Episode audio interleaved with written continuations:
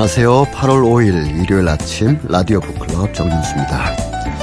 이젠 진짜 여름의 한 복판 한가운데를 지나고 있습니다. 휴가들 많이 떠나시는 분들 있으신 것 같아요. 이번 주, 지난주 걸쳐서 7말 8초 하면 이제 많은 분들 휴가 떠나시고 또 자주 가는 식당에 이렇게 가보면 며칠까지 휴가입니다. 이렇게 문이 닫혀 있어서 어, 어디서 점심 먹지? 이러는 어, 뭐 흐뭇한 풍경이죠. 어, 일들 많이 하셨으니까 일주일씩 또 며칠이라도 이렇게 쉬셔야 되는데 산으로 가느냐 바다로 가느냐 이런 얘기도 많이 있으실 테고 네 아마 공통점은 음, 책을 좀 몇 권 가져가서 읽어야 되겠다.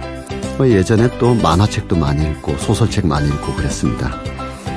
이 만화책 하니까 생각나는 게 어렸을 때 만화가게에 가서 어, 빨리 보기 서서 빨리 보고 어, 아직 안 고른 척하고 또 누구 끼어서 옆에 앉아가지고 형 찾으러 온 것처럼 하면서 형 옆에 슬쩍 앉아서 또 어, 보고 만화와 인생 뗄래야 뗄수 없는 매우 중요한 아, 그런 문화죠.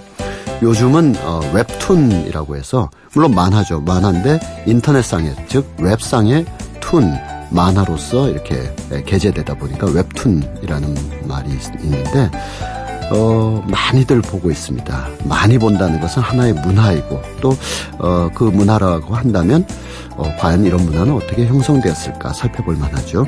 그래서 오늘, 어, 나는 지방대 시간 강사다, 대리사회 이런 책으로 우리 사회의 씁쓸하고 우울한 풍경을 그려냈던 김민섭 작가를 모시고, 어, 최근에 신작을 냈습니다. 고백, 손짓, 연결이라는 이것은 바로 우리 시대 젊은 세대들이 많이 보고 있는 웹툰에 관한 이야기인데요. 이 책을 통해서 우리의 어, 문화적 풍경, 삶의 풍경 한번 어, 살펴보고자 합니다. 그리고 8월 새로운 테마를 좀 정해봤습니다. 그 테마가 무엇인지는 어, 장동석 북한음식을 모시고 이야기를 들어보도록 하겠습니다. 광고 듣고 돌아오겠습니다.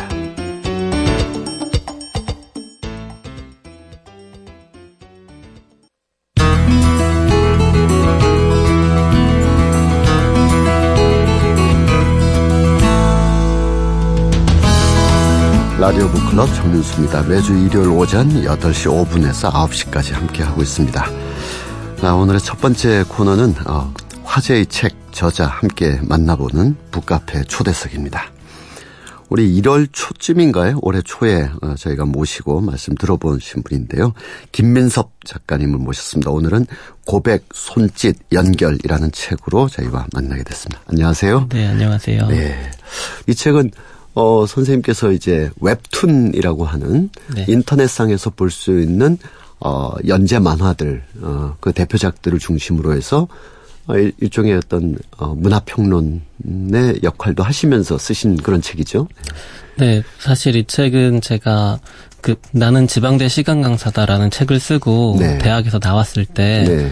이제 와 정말 뭘해서 먹고 살아야 되나 네, 그럴 네. 때 처음으로 온제 원고 청탁이었거든요. 음. 주간 경향에서 만화로 본 세상이라는 제목으로 네. 글을 연재할 수 있게 해주셨어요. 예. 그래서 2년 동안 음. 어, 한 달에 한 번씩 꾸준히 글을 썼고 음. 책으로 묻게 됐는데 네. 그래서 이 책은 대학에서 나오고 어, 최근까지 2년 동안에 어떤 음. 제 심정이나 음. 살아온 모습들 그리고 제가 바라본 사회의 모습들 그런 게 음.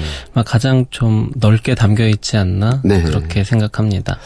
어, 문학 연구자로 청춘을 보냈지만 논문이나 소설보다 만화책을 더 읽었다. 네. 네. 실제로 책을 보니까 그러신 것 같아요. 어, 사실 음. 제가 논문을 읽고 소설을 읽은 건 음. 아주 뭐 나중에 일 그리고 본격적으로 논문을 쓰고 읽은 건 음. 20대 중반부터의 일이지만 네. 만화는 아주 어린 시절부터 네네. 네. 뭐 사실 슬램덩크 같은 경우는 초등학생 때 학원에 이렇게 그 책이 놓여 있더라고요. 네. 숙제를 해야 되는데 안, 해, 안 하고 그것만 읽어서 음. 뭐 자로 손등도 맞아가면서 음. 그때부터 읽기 시작한 게 만화이고 네. 또 그리고 논문이나 소설은 이제 공부해야 한다라는 음. 핑계가 있으면 좀 음. 찾아 읽게 되는데 네. 어, 웹툰은 그냥 일상처럼 읽게 되니까 네. 한번 총 읽은 양을 계산해 보자 하니까 음. 아무래도 만화가 조금 더 많을 것 같아요. 네.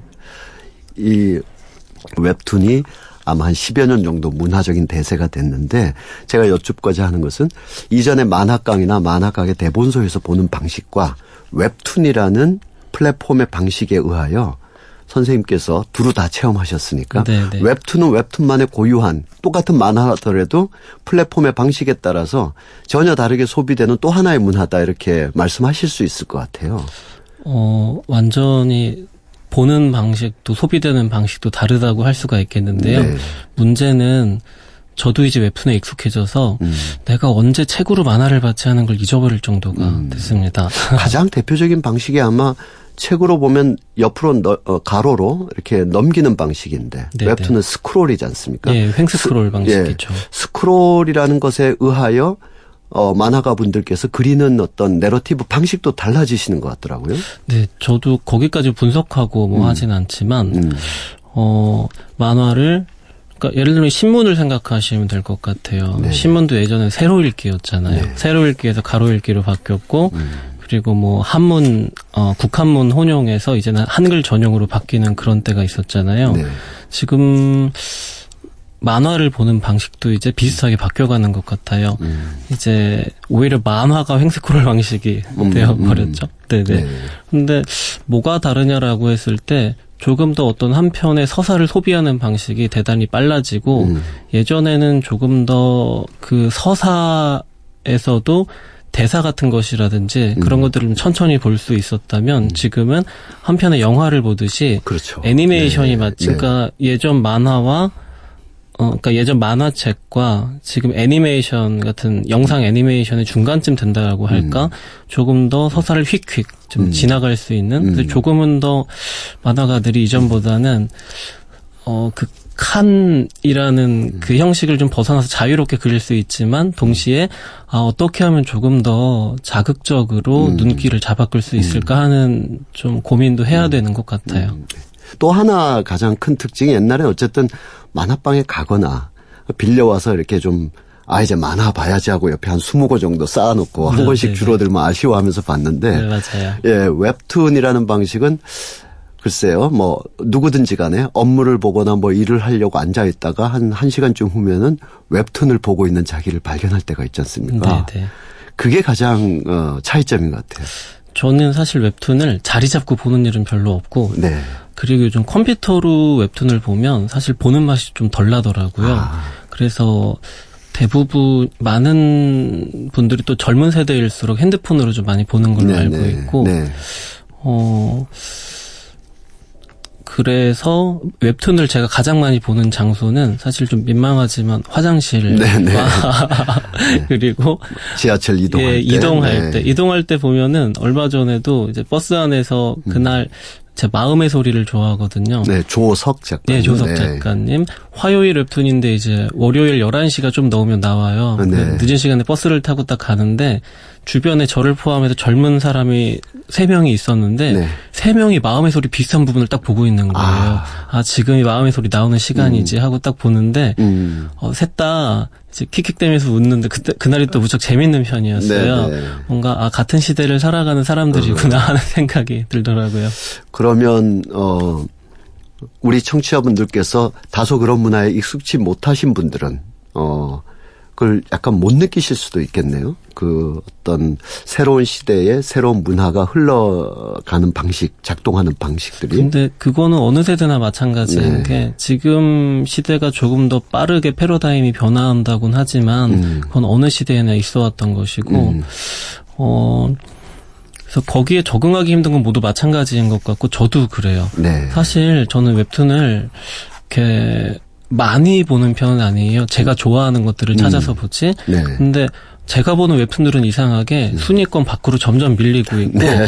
아니 새로운 순위권으로 올라온 만화들을 찾아보면은 음. 아니 어, 요즘 세대들은 이런 게 재밌는 거구나 하는데 음. 이해가 안 되는 거예요. 네네. 네. 아, 내가 보는 게 더 재밌는데 하고. 네. 근데 불과 한 10년 정도 차이 나는 제가 그런데 음. 또제 선배들은 얼마나 또 힘드시겠어요. 힘들어요. 네. 네. 근데 이제 과제가 하나 남는 건 음. 그래도 봐야 된다라는 거예요. 네. 왜냐하면 그게 동시대를 가장 음. 어, 그대로 비추어주는 음. 장르가 아닐까 생각하거든요. 네. 그래서 저도 사실 정말 보기 싫은데 음. 아, 요즘 젊은 세대들이 많이 보는구나. 음. 그럼 나도 그들을 뭐 따라가진 않더라도 음. 그들이 어떤 생각을 하고 살아가는지 음. 완전히 그들과 분리되지 않기 음. 위해서라도 봐야겠구나 하고 음. 보는 것들이 있습니다. 고백, 손짓, 연결 이 책을 이제 함께 하고 있는데 이 책의 서문 어, 7쪽에 보면 어, 소설이라는 뭐 본격 문화, 주류 문학을 어, 연구하시는 관점이시지만 이런 내용을 써놓으셨습니다. 어, 서브컬처 하위 문화로서의 그 주변부가 구성되고 뒤섞이게 돼 있다. 주류와 비주류는 그 단순히 그 영향력이다 향유 세대로만 구분되지 않고 또 아무도 읽지 않는 주류 어, 주류 텍스트가 있고 또 누구나 읽는 비주류 텍스트가 있다. 이것이 서로 섞이면서 한 시대의 문화가 형성된다. 이렇게 어 제가 이 얘기부터 드리는 것은 이 책이 단순히 어떤 웹툰, 어떤 작가를 소개한다기보다는 이 웹툰 전체를 통해서 우리 시대를 읽고자 하는 그 김민섭 작가님의 의도가 있기 때문에 서문을 잠깐 인용해 봤습니다. 아, 그래서 그런지 제목이 고백, 손짓, 연결입니다. 네. 왜 이렇게 제목이 정해져 있죠? 어, 사실 제목이 원래는 달랐어요. 음. 달랐는데 어, 웹툰이라는 게 그 시대 청년들, 특히 젊은 세대들을 그대로 반영한다라고 저는 믿고 있는데 네. 그래서 좀 그런 제목을 짓고 싶었습니다.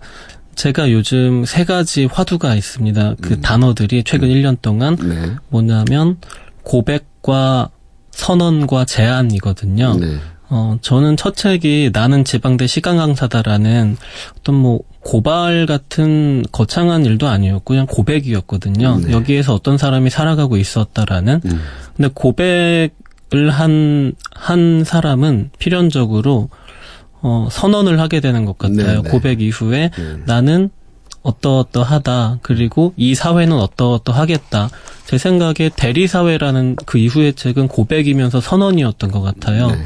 그런데 그 이후에 계속 또 고백과 선언에 이른 한 인간은 제안으로 나아가지 않는가 이 사회가 어떻게 조금 더 변했으면 좋겠다라고 음. 좀 제안을 할 수 있는 음. 그래서 그것이 순차적으로 일어나겠다라는 생각이 있는데 네. 근데 이 책을 고백 선언 제안으로 하기에는 음. 어이 책은 아직은 고백이라고 할 수가 있거든요. 음. 특히 제가 나는 지방대 시간 강사다라는 책을 쓰고 2년 동안 음. 또 그 시간 동안 겪은 일들을 또 그리고 그 이전 시간들을 좀 천천히 돌아보고 또 그것을 우리 사회에 좀 적용시켜 보고자 한 그런 고백이거든요. 음. 그래서 아직 그러면 나는 고백에 머물러 있다고 할 수 있을 텐데 음. 일단 고백은 어떻게 확장될까? 아, 고백은 여기에 한 사람이 있다는 손짓 같은 거구나.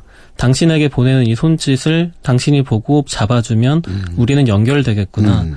그래서 이 책은 제 욕망이 그대로 드러난 건데요. 음. 제가 고백을 하고 당신에게 손짓을 하고 있고 음. 당신이 이 책을 읽는 것으로 나와 연결이 되면 좋겠다. 음. 뭐 그런 의미로 음. 지었는데요. 음. 확 와닿진 않죠. 아닙니다. 네. 첫 번째 제목보다는 강도 면에서는 약하지만 네. 의미로는 훨씬 더 어, 확연하게 다가오고 있고요. 그 손짓과 연결의 매개체가 바로 웹툰이라는 것 때문에 우리 청취자분들이 훨씬 더 관심 있으실 것 같은데 이 책 내용으로 들어가면 어 선생님께서 이 의미를 살리고 선생님께서 그렇게 공감을 하셨던 작품들이 많이 나오고 있습니다. 네네. 네. 어 특히 슬램덩크로 시작을 해서 아까 말씀드렸던 뭐 양영순, 조석 많은 작가분들이 나오는데 이런 작품들 중에서 특히 좀 어 우리 청취자분들과 한번 얘기를 나눠봤으면 하는 그런 웹툰 작품, 웹툰 작가가 특별히 강조한다면 뭐 누가 있을까요? 어, 아무래도 웹툰으로는 마음의 소리와 음. 그 조석 작가의 마음의 소리, 음. 양영순 작가의 덴마가 음. 저에겐 가장 큰 영향을 미친 작품이고, 네네. 근데 가장 큰 영향을 미친 작품을 꼽으라면 저에겐 슬램덩크예요. 네. 사실 슬램덩크는 제가 지금 83년생 30대 중반인데요. 네. 그 70년대와 80년대 음. 초중반을 살아간 아, 그 시대에 태어난 음. 지금의 젊은 세대들이 가장 많은 영향을 받은 작품이라고 생각하거든요. 네. 단순히 만화를 넘어서 음. 어떤 하나의 작품으로서 대단히 음. 큰 영향을 미쳤다라고 생각해요. 네. 그리고 그들이 가장 사랑하는 작품 중 하나일 것이고 음. 저에게도 그랬거든요. 슬램덩크 하면 굉장히 강한 그 대사들 어, 네 맞습니다 많이 남죠. 네네. 어, 그 농구 시합을 하는데 실제 농구 시합보다 뭐 훨씬 길게 농구 한 장면이 묘사되기도 하고. 네네. 그 슬램덩크에서 선생님은 가장 인상 깊은 대사 또 그 의미가 뭐 어떤 있는지. 네. 어 사실 저는 힘들 때마다 슬램덩크를 봤거든요. 네. 어 대학생 때는 많이 안 봤어요. 힘든 일이 별로 없었나 봐요. 근데 음. 졸업할 때쯤 되고 음. 어, 또 군대, 음. 군대 때 이제 휴가 나와서도 음. 봤던 기억이고 음. 무엇보다 이제 대학원생이 됐을 때 정말 많이 봤는데요. 네. 어느 날 슬램덩크를 다시 보는 게제 취미생활 중 하나였어요. 힘들 때마다 슬램덩크 보셨군요. 그렇죠. 네. 근데 어느 날 논문 쓰다 너무 힘들어서 음. 슬램덩크를 다시 보는데 정대만이라고 제가 좋아하는 캐릭터가 있습니다. 네네. 네. 그 캐릭터가 감독님 앞에서 네. 아 감독님 논문이 쓰 아, 감독님 농구가 하고 싶어요 이러는데 네, 그걸 네. 제가 교수님 논문이 쓰고 싶어요를 잘못 본 무의식적으로 그 논문이란다. 아, 네, 지금 그, 네, 지금 이제 그런 일은 안 합니다. 네. 저는 그게 제일 그 기억에 남았어요. 그러니까 누가 저한테 논문을 못 쓰게 한 사람은 없어요. 없는데 정말 제가 지금 하고 싶은 일인데 음. 제 능력 부족이든 어떤 물리적 무엇의 부족이든 뭐 구조적인 어, 문제도 있고요. 네, 네, 뭐 여러 가지 음. 것들이 합쳐져서 그 당시엔 그게 제 일처럼 생각이 돼서 너무 슬픈 음. 거예요. 또 더 슬펐던 거는 음. 아, 그 정대만은 농구 음. 천재이기라기도 한데 나는 아이고, 천재도 네. 아니고 네. 더 슬프더라고요. 음, 왼손은 거들 뿐. 아, 이것도 네. 뭐 어, 거의 뭐 30년 가까이 지금 회자되는 명언이죠. 그냥 뭐 고등학교 때 저희는 친구들하고 농구할 때슛 네. 넣고 나면 어. 그 대사는 했죠 한 번씩. 네, 왼손은 거들 뿐이라고. 네, 네. 네. 그리고 그 어, 슬램덩크 감독님이 하셨던 말씀 어, 힘들 힘들면 포기해. 어, 그러면 음. 편해. 그런 것도 있고 네. 저는 그 감독님 말씀 중에 제일 기억에 남는 게 보고 있나 재중군 음. 여기 자네를 능가하는 천재가 여기에 있네. 음. 그것도 둘이나라고 하는데 음. 어 그게 제일 전 기억에 남았어요. 그러니까 네. 저에게도 인생에 그런 감독님들이 있었거든요. 네. 그러니까 뭐 그건 그분들은 저에게 선생님이기도 하고 아니면 가까운 누구이기도 하고 어떤 작가님이기도 하고 많이 계신데 음. 저에게 안 선생님이었던 분이 아 나를 보고 언젠가 이런 걸 떠올려주면 좋겠다라는 네. 생각을 했거든요. 그럼 슬램덩크를 종합적으로 한 말씀으로 딱 정리하면 슬, 슬램덩크 세대에게 슬램덩크는 무엇이었다 이렇게 말씀하실 수 있을까요? 어, 생각해 본 적은 없는데 네. 그냥 저한테 이야기하라면 저에게 위로입니다. 네. 위로. 그러니까 네. 제가 힘든 시간마다 위로를 주었고 음. 특히 아까 저는 뭐 정대만 같은 농구 천재가 아니라고 했지만 네.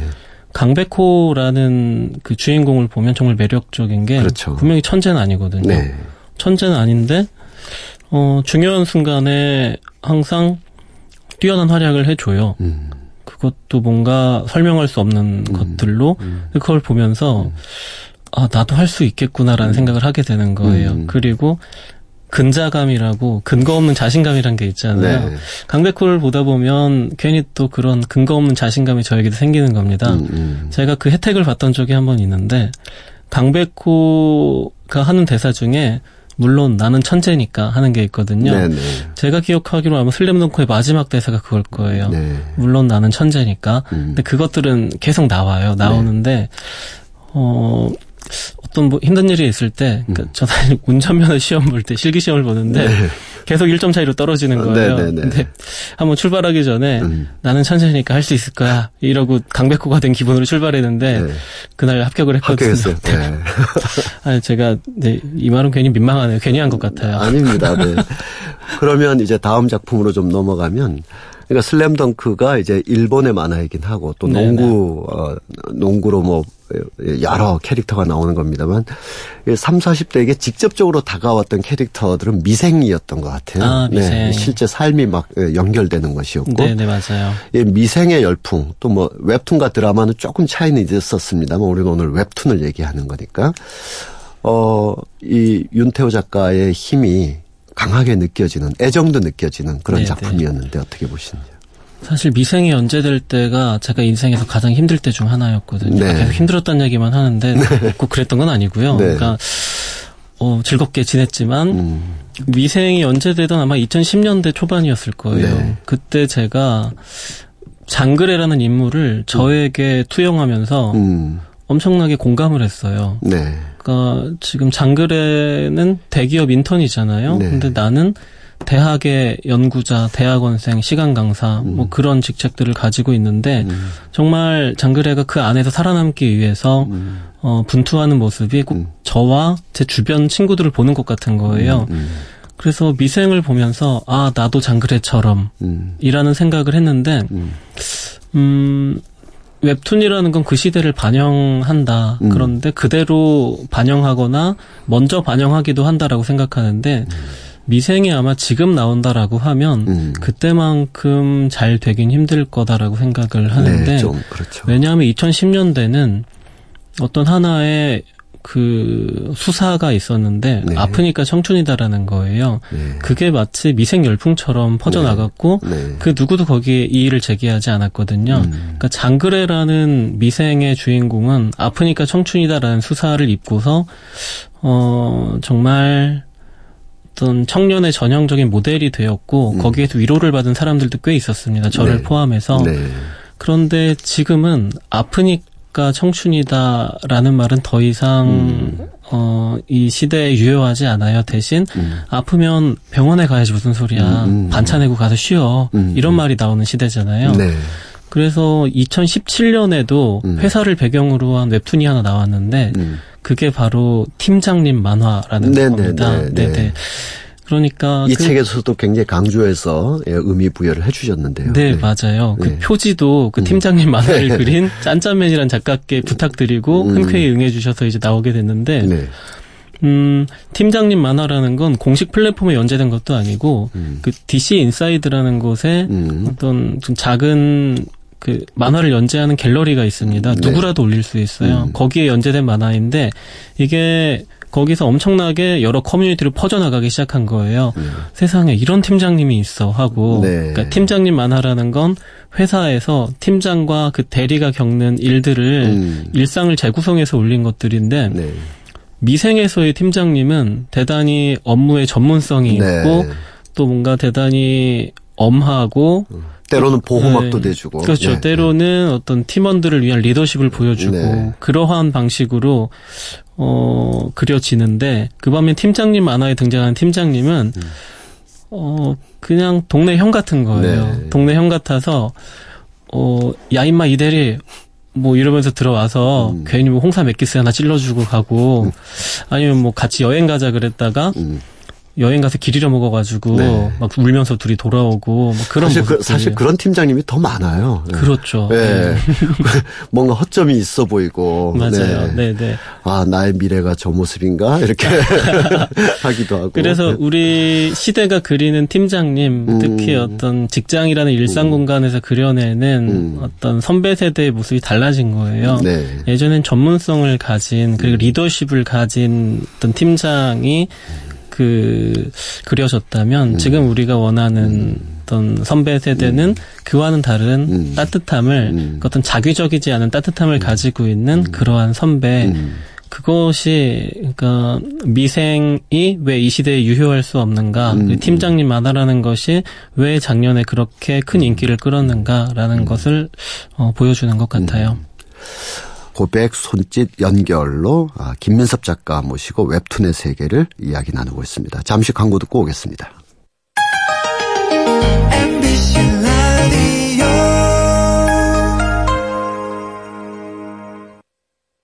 그 마음의 소리는 앞부분에서도 잠깐 언급해 주셨습니다만 네. 실은 뭐 이, 말씀해 주신 대로 그 게재되는 순간부터 댓글을 읽는 재미까지도 있어요. 그래서 아, 저는 그렇죠. 어떤, 어떤 편 같은 경우에 일단 댓글부터 읽고 다시 올라가기도 하는데. 맞아요. 그 열기는 뭘까요? 마음의 소리의 열풍. 그, 그것도, 그럼 몇 년입니까 벌써? 이렇게 오랫동안 연재되고 있는데요. 예. 어, 지금 천화가 넘은 지도 한참 됐고. 네. 제가 대학생 때 봤던 웹툰이거든요. 음.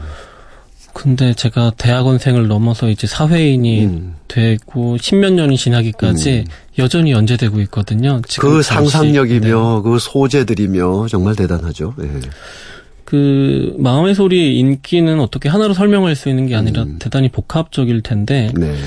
어, 어떤 한 편의 하나의 작품이 그렇게 오래 연재되긴 정말 힘든 일이잖아요. 네. 그러면서도 계속 독자들에게 선택을 받는 것도. 네. 근데 마음의 소리의 서사가 가진 그리고 그것이 변화해온 모습을 보면 음. 우리 사회가 어떤 작가들에게 요구하는 그 서사의 패러다임 같은 것들도 보이는 것 같아요. 네.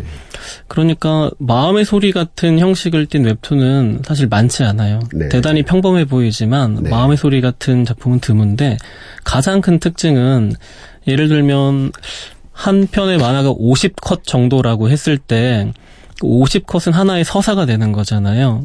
근데 보통 다 그렇죠. 그러니까 모든 컷은 하나의 서사로 치밀하게 구성이 되는 것인데 네. 조석이란 작가는 대단히 특별하게 그 안에 음. 대단히 짧은 서사들을 많이 구성해내요. 그러니까 네, 네. 두 컷, 세 컷, 네 컷 정도로 그러니까 작품을 보다가 중간부터 봐도 됩니다. 네. 왜냐하면 중간부터 보더라도 그 두 컷이 이어지면서 하나의 서사가 완결이 돼요. 네. 그러니까 뭐 두 컷만화, 세 컷만화, 네 컷만화 이런 식으로 단형적인 서사들이 그 안에 무수히 촘촘히 들어가 있는데 네. 대단히 놀라운 건 그 서사들이 큰 서사를 구성을 한다는 거예요. 대단히 네, 치밀하게. 네, 네, 그래서 마치 인스턴트처럼 대단히 긴 웹툰이지만 네. 짧게 느껴지기도 하지만 긴 분량이지만 그 안에서 그것이 대단히 여러 개의 서사로 치밀하게 이루어져 있기 음. 때문에 어 약간 스낵 컬처라고 하죠. 그러니까 음. 우리가 좀 일상에서 과자처럼 소비할 수 있는 그러한 음.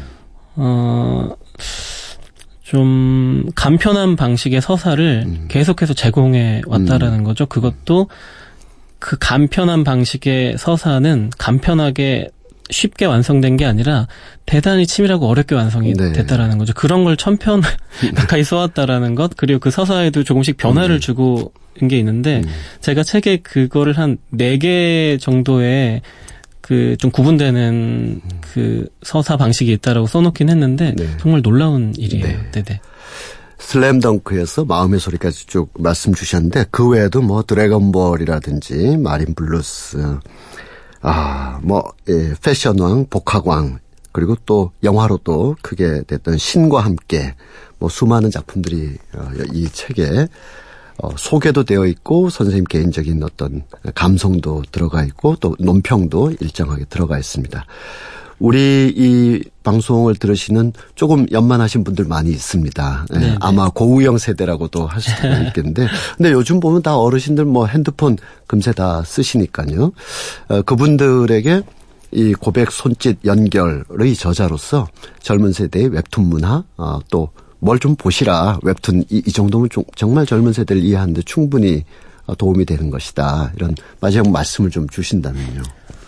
어, 사실 저도 고우영 화백의 작품을 무척 좋아하거든요. 네. 그래서 젊은 시절에 삼국지, 뭐 초한지, 어, 뭐 일찜의 18사략 등등 음. 다 찾아서 봤거든요. 몇 네. 번씩. 네. 솔직히 말씀드리면 요즘 나오는 웹툰보다 음. 저는 그쪽이 좀 더 보기 편합니다. 네. 말씀드리면 그게 네. 더 재미있기도 네. 하고요. 고전이죠, 정말. 네, 정말 고전이죠. 네. 근데 그럼에도 불구하고 제가 책에 썼듯이 우리는 연결되어야 하거든요. 가장 젊은 세대와 가장 노년 세대들도 무언가로 연결될 수 있어야 해요. 네. 그게 만화가 될 필요는 없겠지만 네. 무엇으로든 연결이 되어야 하는데 어, 각각의 세대들은 어떻게 감각하고 있느냐 하는 문제거든요. 네. 근데 저는 그 간편한 방식 중 하나가 그 시대에 가장 인기 있는 어떤 장르를 읽는 거라고 생각하거든요. 네. 그래서 아까 말씀드리긴 했지만 저도 요즘 1등, 2등 하는 웹툰들이라고 할 때 보면 음. 깜짝 놀라요. 네. 아니, 어디서 웃어야 되는 걸까? 네, 네, 하고 네. 다 봤는데, 네. 아니, 왜 1등을 하는 거지? 이런 생각이 음, 드는데, 음.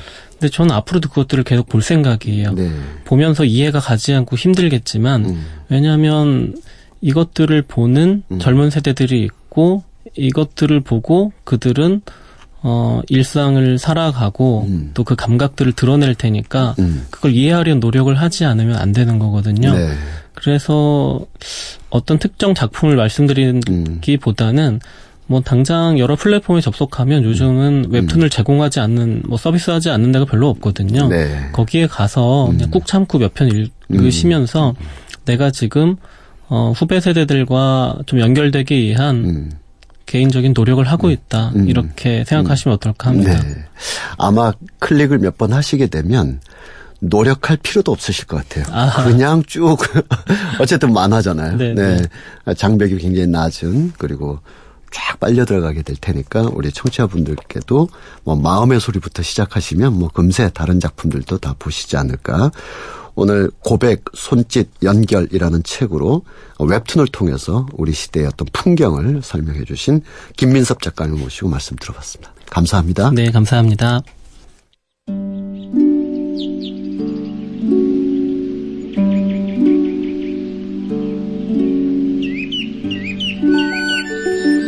소리나는 책 라디오 북클럽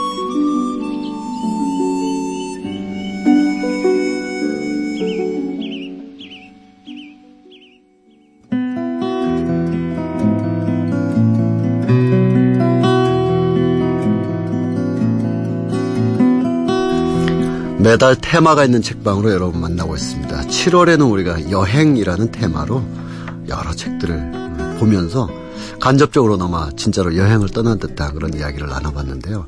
8월은 어떤 테마일지 출판 평론가이시고 또 생활 철학 잡지 뉴 필로소퍼의 장동석 편집장님 모셨습니다. 안녕하세요. 안녕하세요. 네. 8월에는 어떤 테마로 떠납니까? 그동안 너무 더워서 네. 뭔가 탄생할 수 있을까? 네. 뭐 그런 의문을 좀 가질 수 있지만 네. 어쨌든 음, 8월은 생명이 폭발하는 시기. 네, 네. 폭발이라는 것이 어, 좋은 의미에서 음. 어, 활짝 만개하는 음. 그런 의미라고 저는 생각이 들었는데요. 네. 그런 점에서 어, 생명이 찬란하게 빛나는 그 지점, 네, 네. 그것이 어디까지인가 네. 한번 이야기를 좀 나눠보고 싶습니다. 제가요, 그 8월 어, 그 되기 전에 음, 강릉에 한번 간 적이 있었습니다. 네. 7월 말일 텐데 그때도 더웠거든요. 근데 음, 그 후로 더 더워졌지만 그 무려 40도라는 얘기가 나올 정도로 그렇죠. 더 더워졌지만 그 전에도 나날이 더워서 35도, 36도 막 어, 올림픽 기록 경신하듯이 그렇죠. 37도 막 올라가던 때였어요. 어, 강릉 해변에서 바깥을 보는데 아침 한 5시 반, 5시 때문에 해가 떠오르는 것이었는데요. 음. 어, 보통 우리 일출 보다 보면 계란 노른자처럼 뿅 하고 끝나는 수가 많은데 그날은 태양이 떠오르는데 바다 전체가 시뻘겋게 변해 있는 거예요. 음. 저는 그게 처음엔 태양이 떠오르는 줄 모르고 오징어 잡이배가 요즘은 빨간 등을 하나 싶었는데 음. 완전히 동해바다를 완전히 시뻘겋게 채운 채로 음. 잠시 후에 해가 쫙 올라오는데 그냥 우주적인 신비를 느꼈거든요. 아. 8월의 테마가 그런 거라는 거죠? 그렇습니다. 예. 어, 실제로 예. 사실은 어, 생명이 어, 어떤 의미에서는 네. 그 만개하는 시기라는 것이 예. 사실은 따로 있지는 않겠죠. 예, 그럼에도 그렇겠죠. 불구하고 네, 네. 사실은 요 즈음에 네. 사실은 생명의 현상들이 활짝 더 음, 음. 크게 음. 뭐 물론 너무 더워, 더워서 네. 지친 측면도 있지만 네. 어쨌든 그 활짝 피는 그 시기가 음. 요 음. 즈음이 아닐까라는 생각이 좀 들어서 어, 칼 세이건의 코스모스를 첫 시간에 소개해 네. 드리려고 하는데요. 예.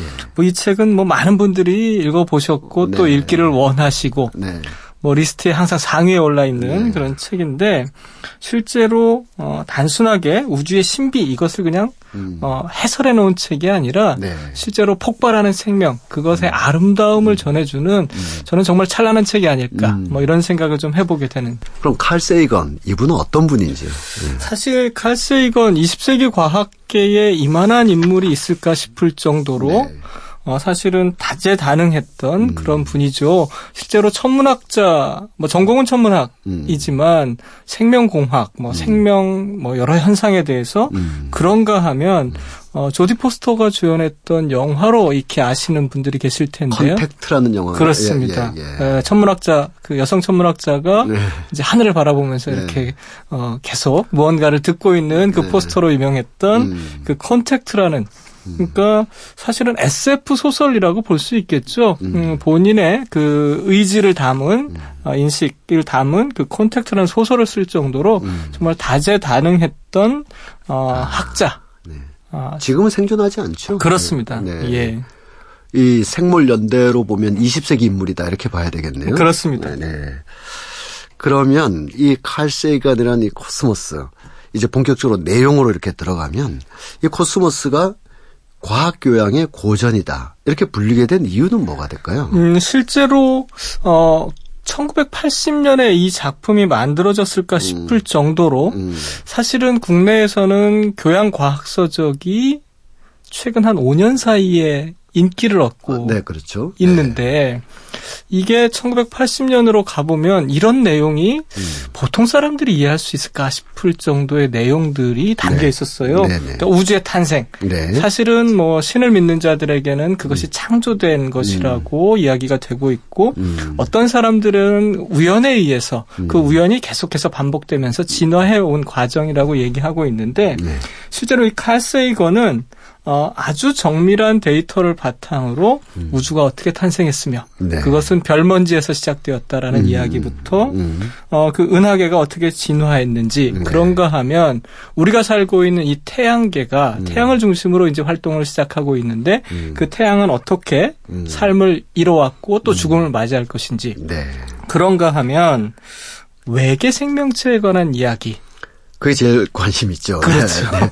이 그래서 누군가의 표현이죠. 우주가 이렇게 넓은데 지구에만 사람이 살고 있다면 너무 자원이 낭비되고 있는 것이다. 어딘가에도 누군가 살고 있을 것이다. 이런 얘기가 있었죠. 그게 바로 칼세이건의 아, 그래요? 주장입니다. 아, 네. 이 넓은 네. 태양계뿐만 아니라 전체 은하계가 지구인들 그러니까 음. 우리만을 위해서 존재한다면 네. 이건 너무나 공간 낭비이고 또 시간의 낭비다라고 음. 얘기하면서 네. 어딘가에 존재할지 모르는 그러니까 음. 컨택트라는 그 소설을 통해서 끊임없이 이제 그 천문학자들이 소리를 우주 밖으로 네. 내보내고 있는 작업들을 해야 하는 음. 이유 에서 이제 어 이야기하고 있는데요. 음, 음. 실제로 그 외계인의 존재에 대해서 우리가 음. 너무 어 경계심을 가질 필요도 없고 네.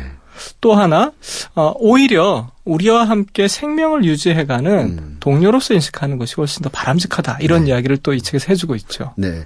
그러면 인류가 이렇게 쭉 살아오면서 그 시대마다 우주관, 이 생명관, 우주관이 계속 달라온 것일 텐데 이 고대 철학자들로부터 오늘에 이르는 큰 변화를 두루두루 다 점검하면서 이 책이 서술되고 있는 건가요? 어떻습니까? 그렇습니다. 뭐 아리스, 아리스토텔레스의 뭐 음. 뭐 우주관, 뭐 네. 이렇게 혹은 물질관에서부터 음. 시작을 하고 있는데 네. 실제로 이제 어 최근 이제 국내 천문학자들도 뭐 또 과학자들도 이런 이야기를 많이 하고 있는데 네. 인간이 뭐 여러 탄소나 뭐 이런 뭐 질소 이런 물질에 의해서 결합된 음. 조직이지 않습니까? 네. 우주의 물질도 똑같다. 음. 뭐 이런 이야기를 하면서 네. 실제로 고대의 이런 이론들이 그냥 나온 허무맹랑한 이야기가 아니라 네네. 네. 실제로 당시의 상황에서 관찰할 수 있는 음. 최적의 것 혹은 최고의 것이 축적되면서 음. 21세기의 과학, 음. 천문학이라는 것이 우리 앞에 등장했다라고 음. 이야기하고 있는 거죠. 음. 그래서 외계의 물질 혹은 어, 지구 밖의 물질들이 우리에게 도달했다면 음. 다시 이제 외계인 얘기로 돌아가 보자면 네. 그들도 그 원리를 똑같이 받았기 때문에 네. 어쩌면 우리와 성정이 비슷한 존재일 수 있다. 그렇죠. 뭐 이렇게 네. 얘기하고 있는 거죠. 네. 어, 말씀 듣다 보니까 이 8월에 처음으로 만나는 이 정말 너무나 뜨거워서 예, 이 우주적인 질서는 고사하고 이게 예, 책 한 권 펴기도 어려운 이런 상황이긴 합니다만 그렇죠. 어떤 면에서는 우주 또는 지구의 가장 강렬한 힘을 느끼는 때지 않습니까? 태양의 힘을. 예.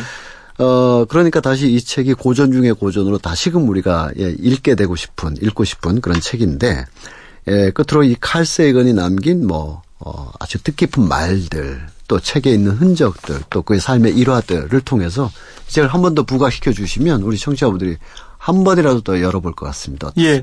칼스이건의 창백한 푸른 점이라는 책도 있는데요. 네, 네, 네, 네. 이 칼스이건이 사실은 우주 탐사, 미국의 우주 탐사 계획에 굉장히 많이 관여했던 그런 네. 과학자이기도 해요. 네.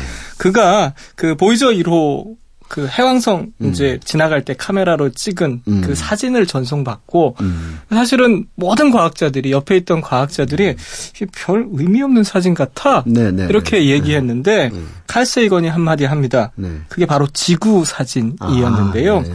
우주에서 본 지구는 음. 쥐면 부서질 것만 같은 창백한 푼 점일 뿐이다. 음. 이 이야기를 한마디를 남겨요. 음. 그러니까 칼세이건은 인간 중심의 과학자 가 음. 아니라 음. 어떻게 보면 인간의 아주 자금을 인정하고 음. 어그 우주라는 거대한 공간이 음. 우리를 압도할 수밖에 없는 그런 음. 이야기를 하고 있어요. 음. 결국은 그가 아주 작은 존재로서 우주를 살아가는 그 인간의 아주 미미한 존재인 것을 음. 인정하고 음. 그래야만 음. 우리가 거대한 음. 혹은 커다란 존재로 음. 살아갈 수 있다. 이 음. 이야기를 마지막으로 해줬거든요. 네.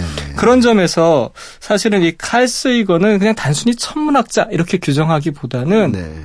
우리 시대를 함께 살았던 네. 하나의 철학인 철학자 네. 네. 이렇게 규정하는 게 훨씬 더 올바르지 않을까 네. 싶습니다. 그가 그가 읽었던 철학책이 우주라는 게 좀 문제죠. 너무 커서. 네. 그렇죠. 자, 이렇게 8월의 새로운 테마, 생명이 부글부글 끓고 있는 이 생명의 찬란함, 생명의 힘에 대해서 장동석 평론가와 함께 이야기를 나누고 있는데 오늘은 그 첫 순서로 칼 세이건의 코스모스로 오랜만에 다시 이야기를 나눠봤습니다. 다음 주에도 기대하겠습니다. 고맙습니다. 고맙습니다. Pale Blue Dot 창백한 푸른 점 이렇게 번역되는 칼 세이건이라는 분의 유명한 표현이죠.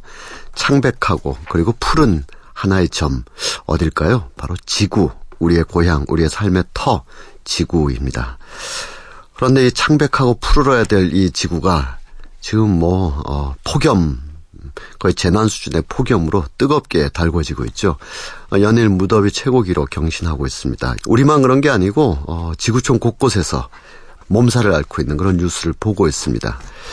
전 세계가 이렇다라고 하는 것은 이 더위가 전 지구적인 문제이고 거꾸로 역설적으로 보면 또 우리가 모든 세계와 다 연결되어 있다라는 것을 조금은 좀 뜨겁게 뜨겁게 확인하는 그런 한 주가 또 됐습니다.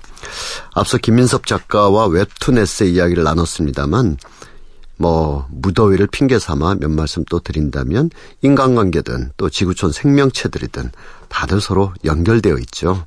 서로 연결되어 있다는 걸 잘 안다면 그렇다면 공생 뭐 공생까지는 아니더라도 최소한 서로를 존중하고 인정하는 그런 시간이 곧 오지 않을까 이런 어 낙관 어, 무더위에 좀 필요하지 않을까 싶습니다. 이승열의 노래 미생이란 드라마 있었죠. 거기에서 쓰였던 노래인데요. 날아 음, fly 날아라는 노래 들으면서 오늘 마무리하겠습니다. 다음 주에 뵙겠습니다.